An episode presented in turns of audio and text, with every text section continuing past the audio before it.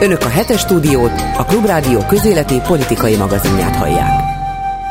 Megbeszéljük a hét eseményeit F. Szabó Emesével, a Magyar Narancs újságírójával. Köszönjük, hogy eljöttél. Herskovics Eszterrel, Bolgár Györgyel, a Klubrádióból Dési János vagyok. És hát mi mással kezdhetnénk, mint az izraeli helyzettel. Hozzá kell tenni, hogy péntek délután vesszük föl ezt a beszélgetést, tehát nem tudjuk azt, hogy mi történik péntek este, szombaton, vagy akár még a vasárnapi ismétlésig is, de hát ennek a tudatában beszélünk arról, hogy szerintetek hogyan fog folytatódni ez az egész szörnyűség. Én... Eszter, mint aki jó ismerője a helyzetnek és a héber nyelvnek. Legalábbis a héber nyelvnek, igen.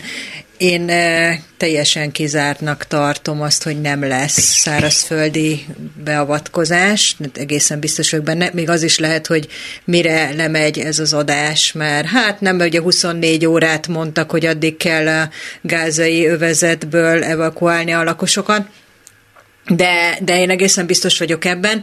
Az egy nagyon nagy kérdés, hogy, a, hogy mi történik északon meg a Hizballahal, mert hogy, mert hogy alapvetően arról azt gondolta mindenki, sőt egyes szakértők szerint a Hamas is, hogy már szombaton, amikor elkezdődött ez a borzalmas mészárlás, akkor csatlakoznak, és hát egyelőre vannak támadások északon, meg is erősítette az északi határait, ugye az izraeli hadsereg, illetve fegyvereket is osztogatnak, tehát fölkészültek arra, hogy onnan lehet nagyobb támadás, de még nem csatlakozott a Hizballah. Vannak olyan szakértők, akik azt mondják, hogy egészen biztosan fognak, vannak. De... Bocsánat, de lehet, hogy ugyanezek a szakértők azt is mondták, hogy a támadás nem délről várható, hanem hát Cisziordánia, vagy Judea és Samária, aki hogy nevezi, szóval, hogy onnan. Igen, pontosan ez az, hogy amikor azt mondják, Izrael, nagyon sok izraeli szakértő egyébként azt mondja, hogy most már nem fog csatlakozni a Hizballah, és akkor nagyon sokan meg erre azt mondják, hogy pontosan arról van szó, hogy a Hamas se látták előre, és, és nem tudhatjuk, ugye erre is vannak mindenféle elméletek, hogy a Hamas akciója az egy elterelő művelet volt, hogy akkor majd egy jóval nagyobb, hiszen a Hizbalaknak jóval nagyobb a fegyvertára, sokkal több rakétája van, sokszorosa ugye a rakétáinak a száma, de egyelőre ugye nem látszik, hogy mi fog történni. Én abban egészen biztos vagyok, hogy amilyen hamar csak lehet az izraeli hadsereg ellen támadást fog indítani, még hozzá szárazföldi hadművelettel.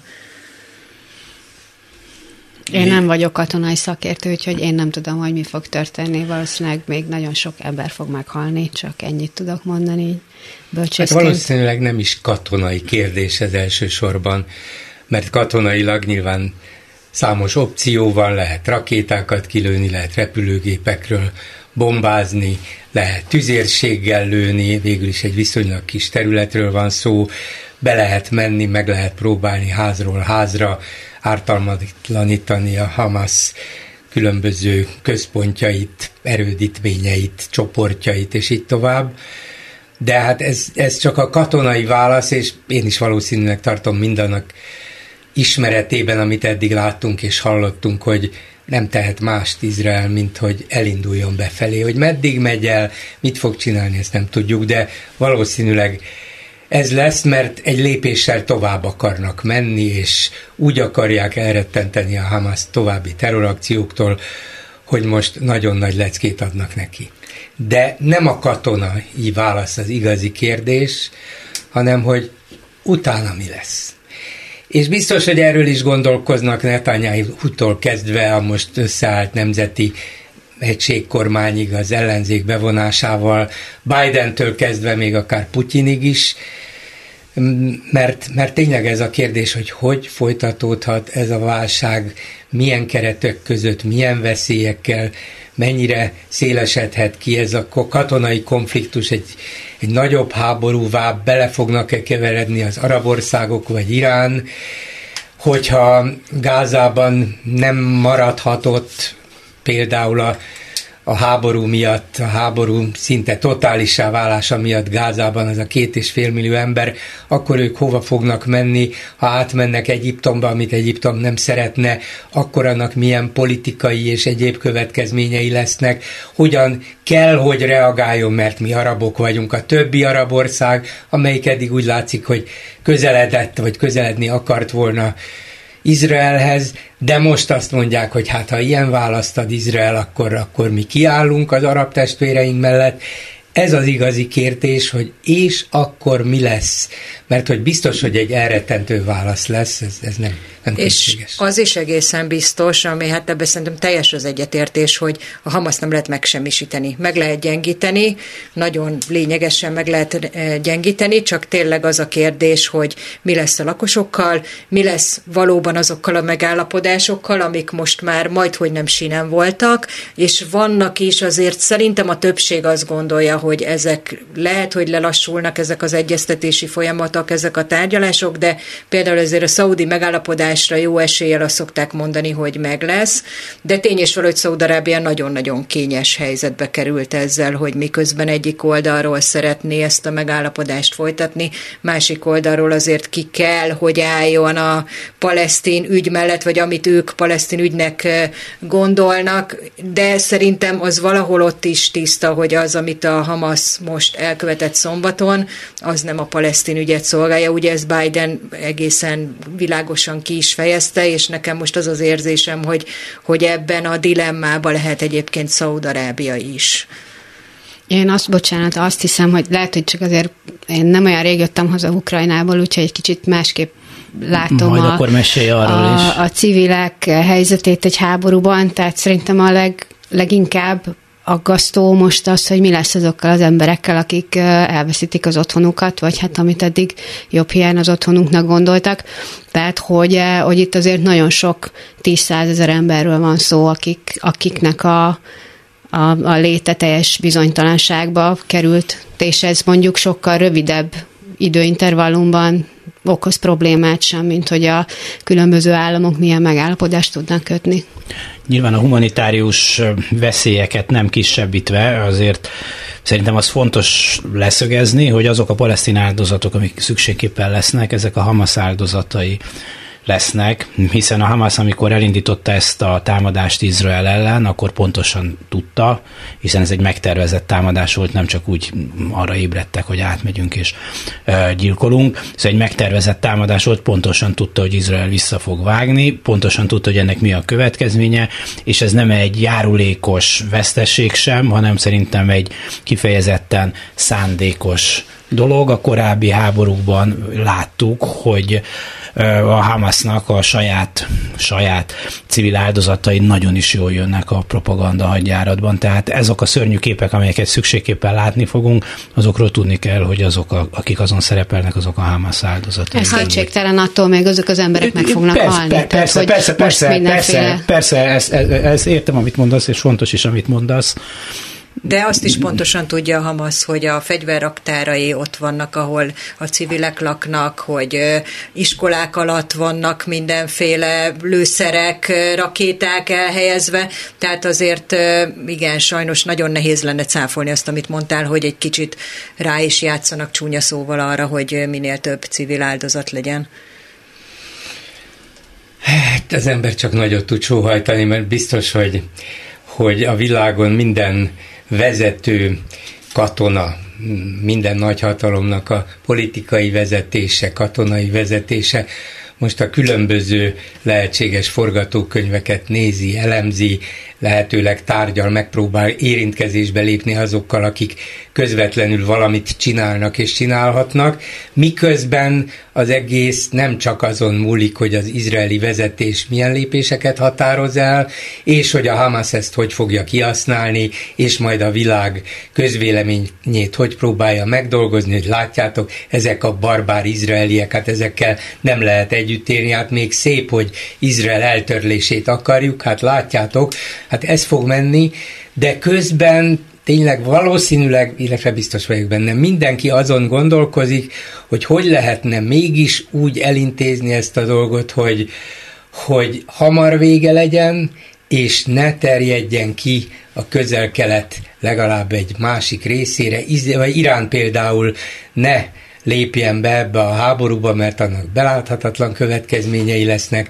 ott még akár az atomfegyver is előkerülhet, szóval szerintem mindenki különböző vészforgatókönyveket lapozgat át és ír újra, és próbálják közben valószínűleg az izraeli kormányt, a Hamas nem nagyon lehet, de az izraeli kormányt befolyásolni, hogy szerintük ez volna a, a, a elfogadható, erőteljes válasz, ami az izraeli közvéleménynek is elfogadható, meg a világ nagy részének is, de hogyha ezen túlléptek, akkor vigyázzatok, mert, mert Izraelben is lesznek olyanok, akik úgy érzik, hogy ez már az ő biztonságukat fenyegeti, nem beszélve Európáról, Amerikáról, a ti támogatóitokról rettenetes dilemma, és mondjuk távlatokban csak azt tudnám mondani, hogy igen, a következő évtizedek is úgy fognak eltelni, mint az eddigiek, állandóan ismétlődő, újra és újra kirobbanó szörnyű konfliktusokkal, de közben meg van az emberben egy olyan félelem, hogy ez ugyan szörnyű, de lehet ennél még rosszabb is. Az sajnos mindig lehet. Az mindig lehet, és abban teljesen igazad van, hogy 50 éve nem volt ilyen szintű háború, és valóban volt mindig egy állandó készültség, egy állandó biztonsági kockázat, és ebben éltek az izraeliek, de ez most egy sokkal magasabb fokozata ennek, és hogyha a nyílt harcok le is fognak zajlani nyilvánvalóan néhány, vagy nyilvánvalóan szerintem legalábbis néhány héten belül, az, ami utána marad, az a fajta biztonsági hely, helyzet, az szerintem nem ugyanaz lesz, mint ami előtte volt. Azért érdekes tényleg a helyzet, hát most nem mondanám, hogy komik, komikumára, de bizonyos értelemben még igaz is, hogy van egy ilyen tragikomikus mellékszál, hogy Trump aki úgy állította be magát elnökként is, és azóta is, hogy ő az igazi közel-keleti béke megteremtője, és ezeket az úgynevezett Ábrahám egyezményeket az ő jóváhagyásával, kezdeményezésével hozták létre, és talán még ez a szaudarábiai közeledés Izraelhez, ez is az ő politikájából vezethető le. Hát már majdnem ott vannak, és erre kirontotta el, mondja Trump, Netanyahu. Úgyhogy emeljenek vádat Netanyahu ellen, mondja az a Trump, aki korábban puszipajtás viszonyban volt az izraeli miniszterelnökkel. Igen, de neki mondjuk van rutinja már, hogy milyen az, amikor hát vádat emelnek egy, is, meg, a, meg a hülyeségben is. Sajnos van rutinja, csak azt mondom, hogy képesek olyan világpolitikai szereplők, akiknek most hatalmuk közvetlenül nincs, de lehet, hogy másfél év múlva megint lesz, ilyeneket mondani, és ezért mondom, hogy tulajdonképpen minden forgatókönyv létezik, és asztalon van, és abból nem nem is a legsúlyosabb az, hogy minden ugyanúgy fog folytatódni egy még szörnyűbb katonai összecsapás után, mint eddig, hanem lehet, hogy rossz, talán még az is elképzelhető, hogy egyes izraeli döntéshozók fejében, lehet ez Netanyahu is, az, az lebeg, hogy kivonultunk Gázából 18 évvel ezelőtt, eredménye volt? Nem volt eredménye. Meghalt egy csomó ember? Meghalt. Állandó tűzpárbajok, katonai e, ide-oda vágások voltak? Igen. Eredményre vezetett? Nem, hát látjátok, ilyen támadás Izrael ellen még nem volt, mint a mostani. Hát akkor foglaljuk vissza Gázát. Na, hogy ebből mi történik? Mert a helyzet nem ugyanolyan, mint 2005-ig volt, ezt szerintem még ő sem tudja. Azt és nem gondolom, hogy ez lesz, de az valóban felmerült lehetőségként, hogy mondjuk ott az övezetben a határ részt azt nem hagyják ugyanúgy, mint eddig, tehát ott lesz egy, nem tudom, ütköző, ez egy ütköző zóna, köszönöm szépen ezt a szót kerestem. Azt én nagyon-nagyon nehezen tudom elképzelni, hogy mert amit te is mondasz, annak rettenetes kockázata lenne, ez már nem ugyanaz, mint 2005-ben volt, meg visszavonulni, tehát kivonulni azért még mindig egyszerűbb, mint visszavonulni. Úgyhogy én azt gondolom, hogy inkább tényleg ez az ütköző zóna elmélet lesz, ha lesz valami ilyesmi, de az tény és való, hogy ilyen probléma előtt nem nagyon állt még szerintem az izraeli kormány, meg vezetés, meg hadsereg sem. Hát ütköző és... zóna, hát ott volt ez a fal amit építettek, az egy bizonyos értelemben ütköző zóna. Átmentek rajta? Át. És arról nem beszélve, hogy átlőttek rajta, több ezer rakétát? Át. Úgyhogy lehet ütköző zónát csinálni, vagy azt mondjuk, hogy nem megy. Hát akkor Izrael része legyen. De valószínűleg az sem megy. Hát az, ez az, hogy, hogy a dolog, és akkor elindul egy olyan fajta eszkaláció, amit, amit valószínűleg Izrael sem akar, nem is akarhat, csak azt mondja, hogy ezt a problémát nem tudom megoldani. Egyszerű volna, azt kellene mondani, hogy, az, hogy a gázai vezetés, a palesztin vezetés, ott is Cisjordániában is, Gázában is azt mondja, hogy elismerjük Izraelt, joga van a létezéshez, szeretnénk tárgyalni arról, hogy mi milyen feltételek mellett létezhetünk mellettetek, akár önálló államként, mert azt szeretnénk lenni. Tudjuk, hogy ez a két állam megoldás egy ideje már a sufniban van, de, de ettől még elő lehet venni, csak ahhoz kellene egy olyan lépés, hogy jó, amit mi csináltunk, az borzasztó tömeggyilkosság, ezt a Hamas vezetést elkergettük, vagy mi magunk végeztük ki,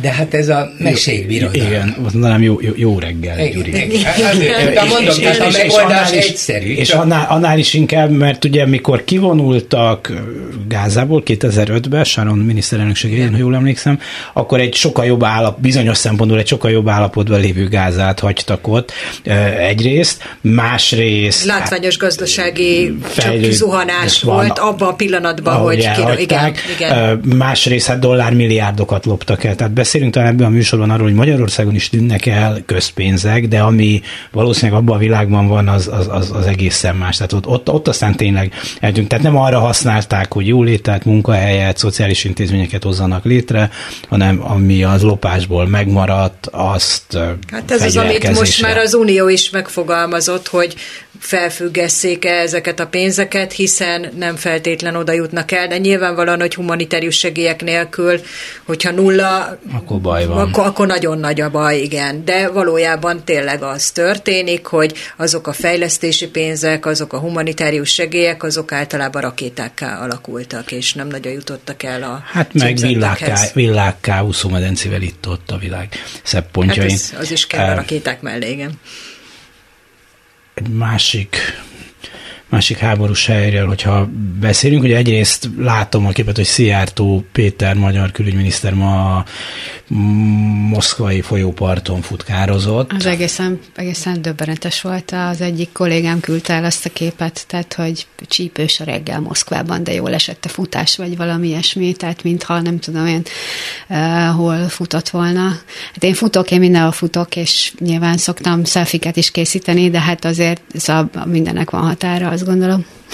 Igen, abban én is belefutottam abba a képbe, és hát nagyjából csak ezt a megerősíteni egészen döbbenetes, nem? Tehát, hogy, hogy hogy lehet még egy ilyen egyszerű futás képből is valami nagyon rossz politikai üzenetet közvetíteni, hogy ebben egészen profi a mi külügyminiszterünk. Igen, még a, de akkor is probléma lenne, de mondjuk, hogyha lenne neki egy hasonló selfie Kievből, vagy nem tudom én honnan, akkor még azt mondanám, hogy hazudhatja azt, hogy legyünk kiegyensúlyozottak, de így ez, ez egy nagyon, nagyon gáz. Hát igen, főleg egy olyan kiebből, hogy itt is igyekszem futni, de azért éppen most volt egy légiriadó, vagy hallom a szirénákat, és most be kell futnom egy óvó. Ugye Novák Ó, Katalin, nagyon nagy, nem, lehetne. Igen, én futottam Kievben félmaratont is, maratont is.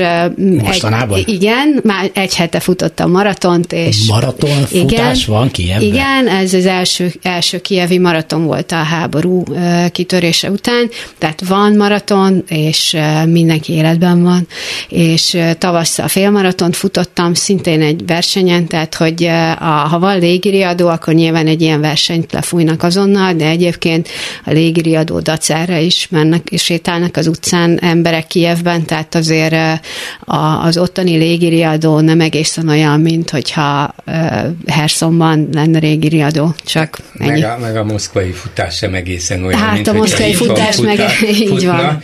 És hát nem csak Moszkvába futott el, és ott tárgyal, mert hát jön a tél és az energiahelyzet. Mi van az energiahelyzetünkkel? Mi? Az oroszok szállítják a földgázt, drágábban, mint hogyha Európában vennénk, de szállítják, jó, ebben bízhatunk. Most akkor mi a probléma? Jön a tél, tudtuk. Az oroszok szállítani fognak földgázt? Szállítanak. Fel vannak töltve a? Fel most, vannak, igen. Igen, igen fel vannak, hm. igen. Soha nem volt még ennyi. Rendben. De hogy miről tárgyalnak, még azt is lehet elképzelni, hogy tárgyalnak valami nagyon fontos, titkos dologról, ami, de micsoda? Ugyanez a kérdés Hát új futócipő. Há, Igen, lehet, hogy Moszkván, hogy gyártják a legújabb, legjobb futócipőket. Csak még nem fér ki egy Az- az- együttműködés a Turul Az márkával. ufa, ufai hétmérföldes csizmáról nem hallottatok még soha? Igen, csak vissza kell fordítani a futócipőt Ukrajnából kifelé ebbe az irányba, de volt egy másik érdekes, nem futása, de telefonja, a, Iráni a külügyminiszter? Hamas terrormerénylet, merénylet nem is jó kifejezése, szóval Terrortámadás. terrortámadás sorozat, után fölhívta az iráni külügyminiszter. Na ezt magyarázd meg. Nem tudom. Nem tudom, Ez és hangosan nehéz. kérdezem itt is, a műsoromban is, egyszerűen nem értem, hogy létezik ez. Hogy, hogy, hogy juthat eszébe a magyar külügyminiszternek Iránt fölhívni, amelyiket Tovább az megyek. izraeli vezetés a legfőbb ellenségének és a legnagyobb veszélynek tart. Az, hogy eszébe jut fölhívni, hogy ez a diplomáciában egy ilyen válsághelyzetben előforduló dolog vagy sem, ezt tényleg nem tudom, még akár lehet, hogy föl is kell hívni. De ezt így demonstratíve nyilvánosságra hozni, az azért már elég, elég súlyos dolog. Bár, bár ugye kizártnak tartom azt, elvileg lehetséges volna, és erről szólna a diplomácia és különböző mahinációk, és ebbe bele lehetne vonni Magyarországot is, amelyik feltűnően az európai országokhoz képest jó viszonyt tart fenn Iránnal, de mondjuk az amerikai De vezetés... Ezt- is Igen, próbál. igen, igen, tehát azt lehet mondani, hogy hát ezekkel a magyarokkal ugyan sok baj van, mondja Biden, de próbáljuk meg ezt a vonalat, hogy nyugtassuk az irániakat, hogy nyugi-nyugi, maradjatok a feneketeken, nehogy beavatkozzatok, és ezt mondja el egy olyan európai külügyminiszter, Akitől el aki, akitől, igen, aki, akivel beszélő viszonyban van. látják, hogy Moszkvába szokott futkározni. de akkor nem teszem ki a Facebook oldalamra, ez hold biztos, ugye?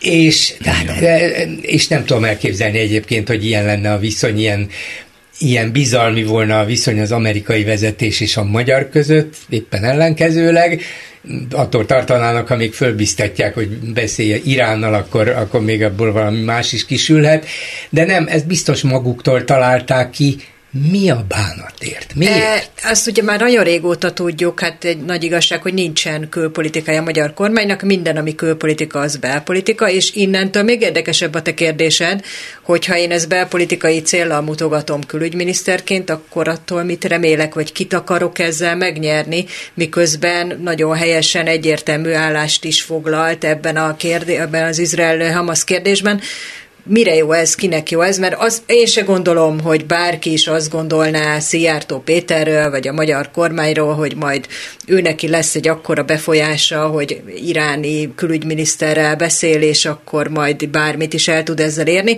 Én is magánakciónak gondolom, méghozzá egyértelműen nettó belpolitikai akciónak, és akkor megint itt a kérdés, nincsenek válaszaim, hogy csak mi megerősítem Kavarás. a kérdésedet. Szerintem az, a magyar kormány, az Orbán kormány politikája, belpolitikája is, de a külpolitikája talán még látványosabban az állandó kavarás. Hogy Szerintem mi? ez sokkal egyszerűbb. Na. Tehát, hogyha... Uh, Ez nem egyszerű, kavarunk, kavarunk. De, igen, tehát hogy... Az a hogy igen, hogy, mi, hogy ki, a, ki az a személy, mi, a, mi az a platform, ahol ő tényezőként fel tud tűnni. Nyilván az Unióban nem, hiszen ő a 28 plusz ennedik figura, ráadásul annyira nem is nagyon szeretik. Az Egyesült Államokkal szemben, hát most kit érdekel, mire megtalálják a térképen, addig, hogy hol van Magyarország, addig úgyis már befejezte a mondatot, és akkor ez meg úgy, ez olyan mindenkinek megragad, hogy oh, öcsém beszélt az iráni. Oh, szerintem ennél nem bonyolultabb. Itthon ez bárkinek jelent minden valamit, tehát foci az, hogy- meccs, tehát hogy szerintem uh-huh. ennyi.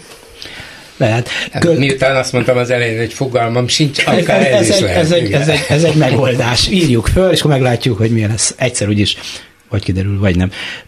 Közben azért ott a nagy kérdés, hogy mi lesz Ukrajnával, mi lesz az orosz-ukrán háborúval. Most néztem, a legutóbbi hírek azok nem olyan rosszak, hiszen Avgyivkánál, ahol egy nagyon erős támadást indítottak az oroszok, úgy tűnik, hogy az ukránok sikeresen visszaverték, nagyon nagy orosz veszteségeket okozva, de hát ez messze nem azért egy stratégiai győzelem, ez egy fontos taktikai siker talán, de hát ugye máshova ment a, hogy szokták mondani, szépen a világ fókusza. Más került az érdeklődés középpontjába, láthatóan azért már a támogatók, támogatói is fáradnak, már hogy Ukrajna támogatói. Szóval ti ti mit láttak? Mesete, aki legalább voltál Ukrajnában mostában. Hát a, a, ha pozitívumot kell még mondani, akkor azt talán pozitívum, ezt ma olvastam a Telegram csatornán, hogy a déli ország részen, tehát a Dnipróparti településeknél érezhetően alább hagyott a, a támadások intenzitása, tehát lőnek az oroszok továbbra. Itt jellemzően civil célpontokat lőnek, tehát lakóingatlanokat, iskolákat, kórházokat és, és itt a támadás intenzitása csökkent, ez azt jelenti, hogy valószínűleg muszáj takarékoskodni a lőszerrel. Ez azt jelenti, hogy ha más nem, akkor logisztikai nehézségei vannak már az orosz hadseregnek, aztán, hogy ez meddig van így, vagy, vagy ez mennyire tartós, azt meg nem lehet tudni. Az, az hogy, hogy ez hogyan folytatódik, illetve hogy meddig, meddig tart ki a támogatási lendület, azt meg, hát ezt egyáltalán nem lehet tudni, ez ugye mindenféle választásoktól és, és egyéb politikai változásoktól függ Egyesült Államokban, vagy akár Európában is. Tehát, hogy az azért valószínű, hogy, hogy ez jövőre még nem, nem ö, fogják azt mondani a döntéshozók, hogy akkor ennyi volt, de hogy mikor fogy el valóban a lendület, azt, azt nem lehet tudni. Mert sokszor... bocsánat, csak, csak mondj valamit így a mindennapi életről, meg a hangulatról, mondjuk Kievben, hogy de mit, mit tapasztaltál? Kievben, illetve hát a... a hogy lehet egyáltalán oda jutni, mert repülő vonat, nem megy? Vonattal vagy autóval. Simán vonat. Hát az autót, azt körülbelül ismerem, az elég kalandos, békeidőben is. Hát a vonat csak föl kell ülni, és ki kell bírni, hogy Budapestről Kiev az egy ilyen 20 óra körülbelül, és abból sok órát töltünk a határon. Hát majdnem de... annyi, mint a Budapest-Bécs, nem? ja, majdnem annyi, igen. Tehát eh, Kiev, vagy, vagy igazából a, a, az ország nyugati része, vagy akár a középső része, a, az, az, az teljesen normális módon működik, hogy ez mennyibe kerül az államnak, az egy másik dolog, az egész infrastruktúrát fenntartani. Tehát a, nagyjából annyi látszik, hogy a katonakorú férfiak azok gyakorlóban vannak körülbelül, és minden, minden út szélén ott vannak a, az úttorlaszok félrehúzva, hogyha kell, akkor vissza lehessen húzni, de hogy így nagyjából ennyi. Vannak légiriadók, én most a Kievit nem követem, nem annyira gyakran, vannak, inkább a déli és a keleti megyékben van több légriadó, ott azért mondjuk Herson megyében, vagy Mikolaiv megyében én ott voltam délen, ott ilyen napi két-három légiriadó van, de, de az emberek többsége nem nagyon foglalkozik ezzel, tehát nem szaladnak le a, az óvóhelyre, hanem élik tovább az életüket, mert hogy úgy nem nagyon lehet élni, hogy mondjuk öt óránként van egy légiriadó, és akkor mindent el kell dobni, és, és nagyjából a fronthoz közelítve egyre több a kilőtt ház, de azért ezek működőképes városok, és jár a villamos, jár a busz, még Hersonban is, csak a, ott sokkal több a támadás, illetve ott a folyóparton, mert ott viszonylag könnyű átlőni, mert nagyon közel van a frontvonal. Kösz. Szóval, hogy mi lesz Ukrajnával? Uh-huh. Ugye tele volt a világ sajtó is, meg politikusok is nyilatkoznak aggódva, hogy hát elfordul a világ érdeklődése, figyelme az ukrajnai háborútól, meg nem is fogják bírni anyagilag, katonailag utánpótlással Ukrajna támogatását, ha Izraelnek kell, én ebben nem hiszek. Biztos okoz nehézséget, de az se Európa, se az Európai Unió, se a NATO, se az Egyesült Államok nem egyszerűen nem engedheti meg magának, hogy azt mondja, hogy hát jó, eddig tartott Ukrajna, szépen haltatok meg, értünk fiúk, úgyhogy most ahogy Orbán Viktor miniszterelnök úr is mondját, most legyen azonnal tűzszünet és béke. Úgyhogy fogadjátok el, hogy ott vannak az oroszok, azt jó napot. Ez biztos nem fog bekövetkezni, ez ugye az Unió és a NATO és Amerika stratégiai vereségét jelenteni. Azt jelenti, hogy nem egyszerűen Ukrajna gyenge, nem tudta megvédeni magát, vagy legalábbis elvesztette a területének egy ötödét, hanem Európa, a NATO és Amerika gyenge, és az oroszok jöttek előre. Hát ha előre jöttek eddig, akkor majd lehet, hogy öt év múlva előre jönnek még tovább, mert hát nekik az a biztonság, hogyha eljönnek egészen a NATO határáig, mondjuk Magyarországon is, vagy, vagy Lengyelországban, vagy és így tovább. Szóval azt hiszem, hogy ez, ez akár hogy történt, akár mi lesz Izraelben, és akár milyen háború robban ki, remélem, hogy nem a közel-keleten, ez, ezt akkor se hagyhatják. Egy dolgon múlik valószínűleg az ukrán háború, és annak kimenetele, hogy az ukránok meddig bírják. Ha bírják maratonfutással, meg bírják a napi három légiriadóval, és bírják azokkal az emberekkel, akik elvesztik a családtagjaikat, rokonaikat, barátaikat, mert azt mondják, hogy akkor se adhatjuk föl, addig szerintem Európa és a nyugat, és a, mondjuk a, a, szabad, ez, világ. A, a szabad világ, igen, mondjuk így, mellettük fog állni. A saját érdekében is, nem csak az ukránok érdekében, a saját érdekében is. Tehát Ukrajnán múlik minden, hogyha ott megváltozik valamiért a, a belső hangulat, és azt mondják, hogy nem bírjuk tovább, elég volt, egyezünk meg, az valószínűleg a nyugatra is hatást gyakorol, mert ellenük, az ő akaratuk ellenében hiába támogatják őket. Hát azt gondolom, ennél egy kicsit azért árnyaltabb a helyzet. Egyrészt az, hogy, hogy, hogy mit bírnak az ukránok, meg mit nem bírnak, ugye ennek van, egy, van azért financiális, illetve van erőforrásbeli korlátja. Az, hogyha ha, ha ott bekérdezel bárkit, bár, bármilyen ukránt Ukrajnában, vagy akár bárhol a világon, hogy ő mit gondol, akkor nyilván egy, egy, egy, egy olyan fajta ellenállás él bennük, hogy olyan, olyan nincsen, hogyha már ennyi emberünk meghalt, ha már, ha már ilyen dolgokat véghez vitt ez a, a, az orosz hadsereg, akkor mi csak úgy odaadjuk Krímet, vagy odaadjuk ezt a megyét, azt a megyét. Tehát az biztos, hogy ott nem lehet nekik elmondani, hogy jó, hát akkor csomagoljatok el mind, mindent, és akkor kezdetek el kapálni, és akkor szokjátok meg, hogy az oroszok itt vannak a folyó túlpartján, vagy, vagy keleten kicsit közelebb. Tehát ezt, ezt nem nagyon lehet nekik pillanatnyilag megmondani. Ugyanakkor a, az úgynevezett nyugat, a, az elképzelhető, hogy megpróbálhat nyomást gyakorolni a, az ukrán mindenkori kormányra, mert ott se tudjuk, hogy lesz-e választás, mikor lesz, mikor nem lesz, hogy egy nyomást gyakorolni, hogy, hogy már pedig nem fenntartható, nem lehet öt évig ott öldökölni egymást egy, egy falu határában. Úgyhogy azért itt az érdekes lesz, hogy milyen kompromisszumokat kell kötni adott esetben Ukrajnának, vagy miért nem. Én egyébként pontosan azt gondolom, amit Gyuri, hogy a nyugat egész egyszerűen, vagy szabad világ hívjuk így, egész egyszerűen nem engedheti meg magának, hogy elengedje ezt az ügyet. Már csak azért sem, mert az egy nagyon-nagyon rossz üzenet, hogy Európa határán egy ország terjeszkedni akar, és mi meg feltesszük a kezünket, hogy jó van, akkor tedd ezt.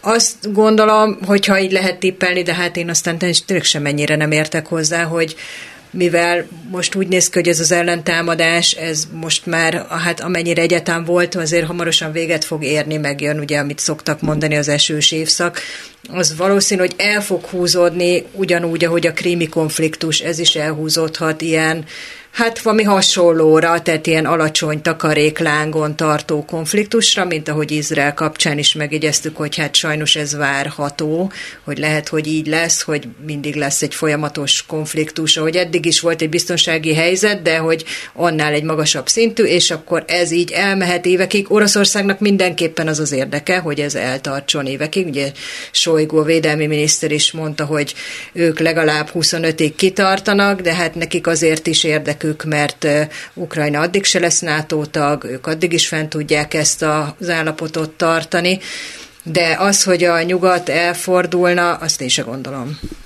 Nem, biztos lesznek különböző, és vannak kis tárgyalások, hogy mit, meddig, mennyit tudunk adni, de nem mondhatja az Európai Unió, hát jó, eddig adtunk nektek egy csomó pénzt, meg tudtatok élni, hát mostantól sajnos nincs, Egyébként a gabonátokat is visszalökjük, úgyhogy oszt jó napot, ilyen nincs. A, a, azt hiszem, itt azért két külön dolog van. Az egyik a háború finanszírozása, ahol lehet, hogy, hogy ott ö, változhat a, a hozzáállás, mondjuk főleg az Egyesült Államokban egy, ö, egy republikánus győzelem esetén, mondjuk. A, amely egy másik dolog, amit nagyon-nagyon, amit nagyon-nagyon, igen, amit nagyon-nagyon szeretne a, az Unió, meg nyilván az Egyesült Államok is, ő már újjáépíteni akar. Tehát az biztos, hogy a, uh-huh. ott önteni fogják a pénzt, hiszen a, az egy aranybánya, az egy másik dolog, ők már mindenféleképpen én legalábbis, ha az ő helyükben lennék, nyilván az, azért is finanszírozzák uh, Ukrajna háborúját, hogy majd annak a, a sokszorosa fog visszajönni, mint, mint fejlesztési terület, mint új piac, stb. És Tehát, hogy a, a, az biztos, hogy meg fog maradni.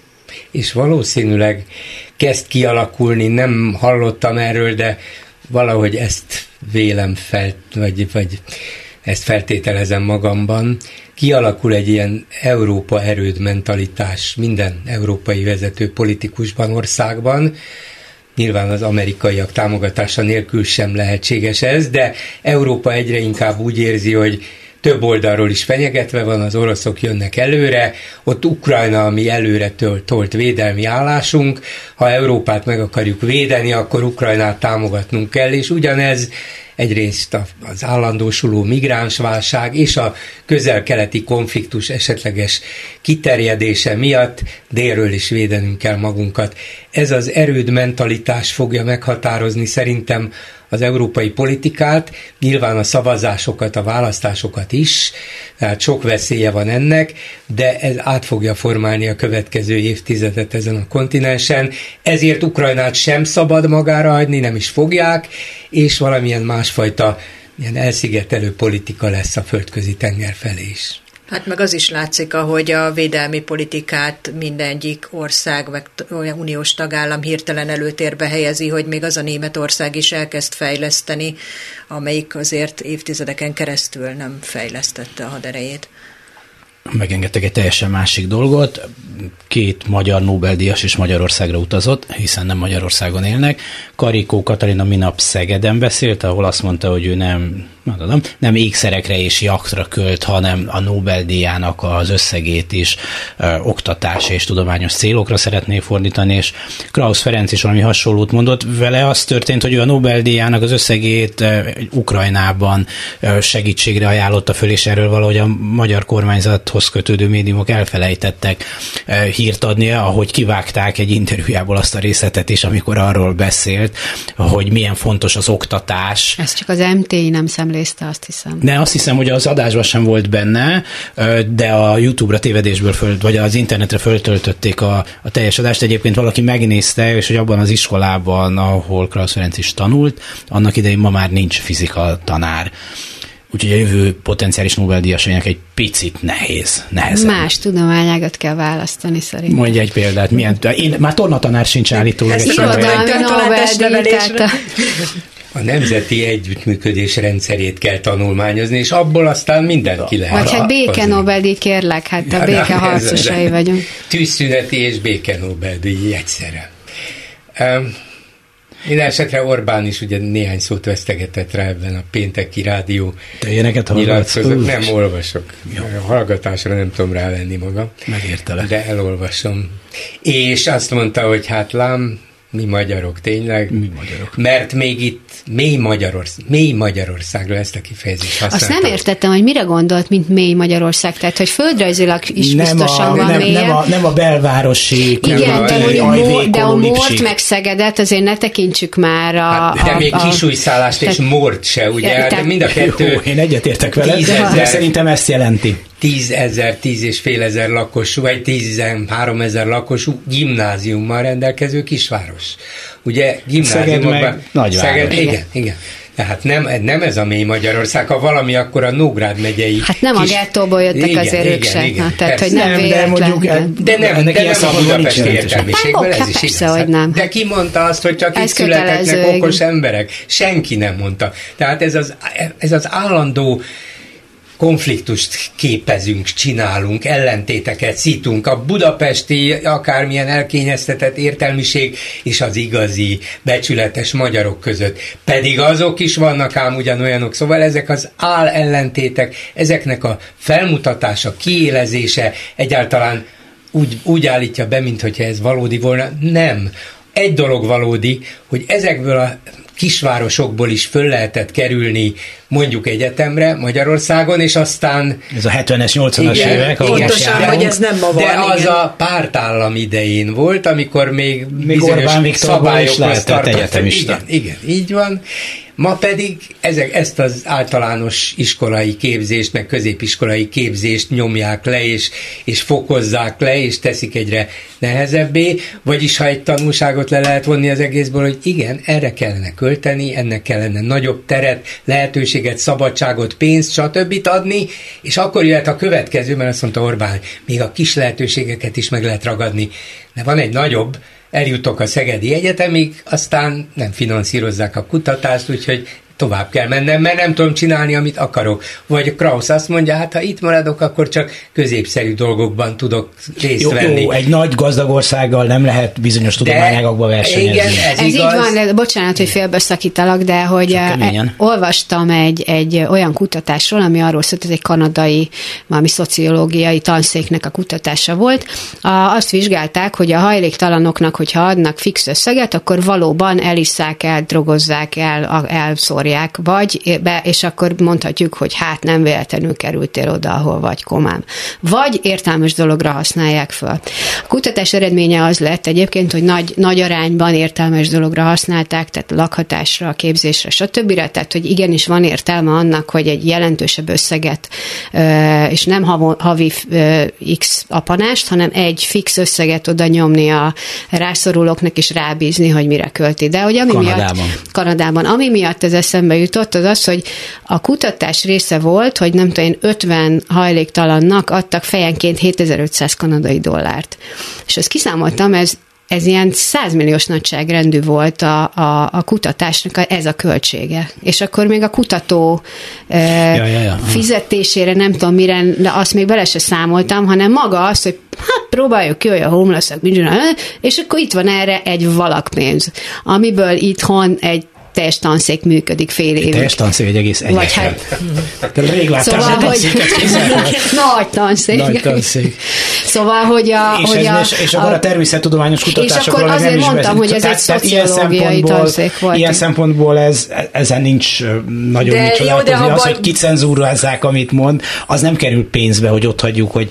És bocs, hogy hozzájuk, csak én figyeltem a megnyilatkozásait mind a két Nobel-díjasunknak, és hogy nagyon okosan beszélnek, tehát valahogy mindig az az érzésem volt, hogy ezek Na hát. nem, ne, ne, mert lehet valaki nagyon okos a saját tudományágába, ami nem is értem, hogy mit kutat, de hogy a nyilvánossághoz szólás az egy másik dolog, hogy, hogy az volt végig az érzésem, hogy ezek az emberek nem Magyarországon szocializálódtak.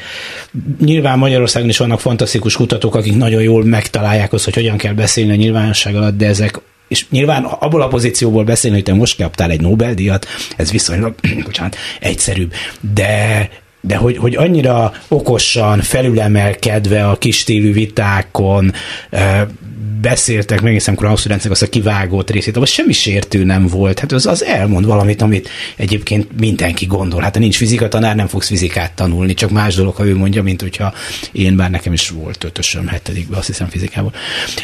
Szóval, hogy, hogy, hogy, hogy Egy Nobel-díjas veszett el Én is vezetem az áramot, igen.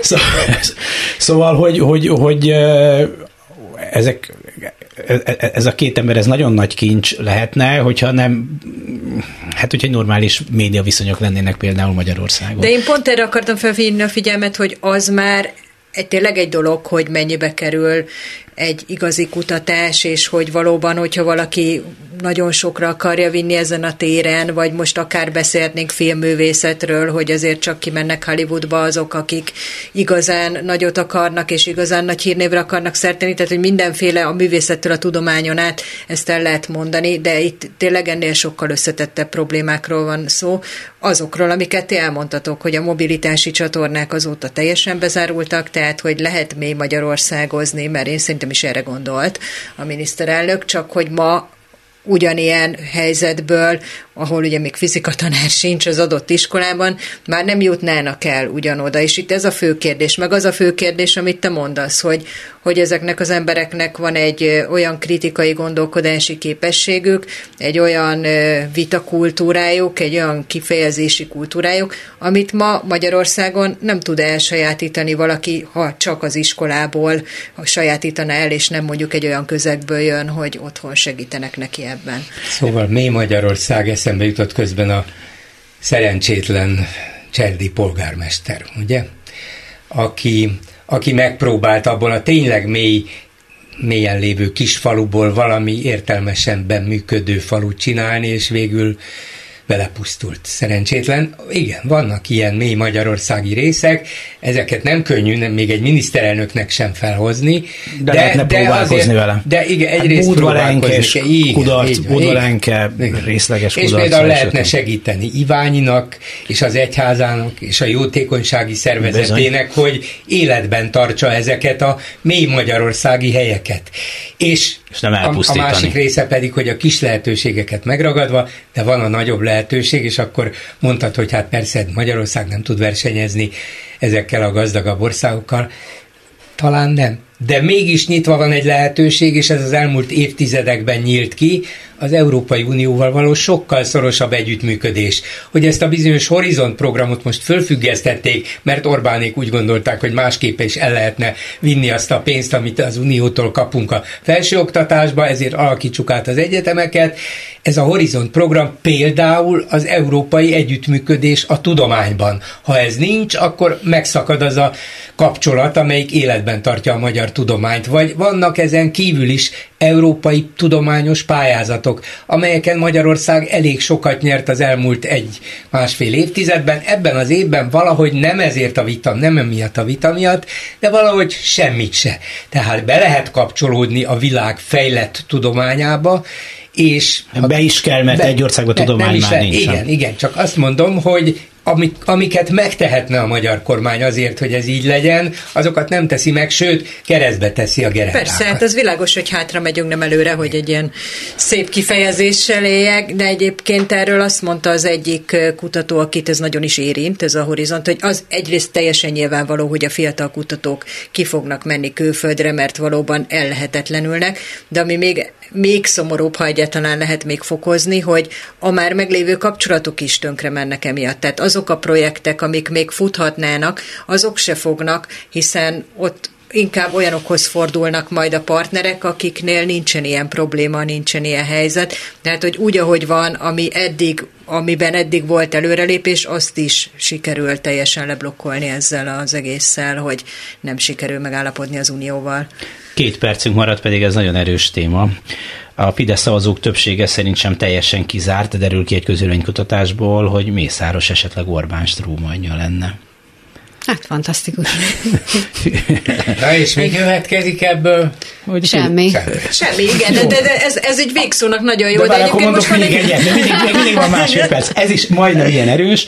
Kovács László, aki a közbeszerzősi hatóság vezetője, ha jól értem, azt mondta, hogy Magyarországon jelentősen csökkent a korrupciós kockázat a közbeszerzések körül, e, miközben hát ugye látjuk, hogy a tavaly a mészáros cégek az összes elnyerhető pénzt több mint 12%-át húzták be, 2021-ben 16%-át, de szerencsére a korrupciós kockázat rettentően lecsökkent. Egy kár, hogy erre ilyen kevés időnk van, mert ez egy nagyon érdekes, hogy hogy lehet, hogy lehet a jogszabályok betartásával ugyanúgy fenntartani a korábbi helyzetet, és akkor lehet mutogatni, hogy jaj, hát na, mi minden, minden előírás betartottunk, és valójában a nap végén mégis pontosan ugyanaz lesz az eredmény, mint hát tegnap. Ez pontosan ugyanaz, mint amikor azt mondják, hogy jó, akkor mostantól nem lesz olyan, hogy csak egy cég indul egy közbeszerzésen. Hát van és két cég, akkor mi... Mészáros és Mészáros és Mészáros és lánya. Hát, hát ennyi. nem csak erről van, hanem van, van, van három minden, potenciális nyert, és akkor ők rotálják egymást szépen, hát és ne. mindegyiken ugyanaz a három indul, nem kell, hogy mind a három mészárosé legyen. Nem, nem, és akkor egy is lehet. Így van, meg a szíj és baráti körel, tehát hogy azért... Tiborc, ne felejtsük ki. Így megvan ez azért. És egymás alvállalkozói is lehetnek nagyon kis ügyesen.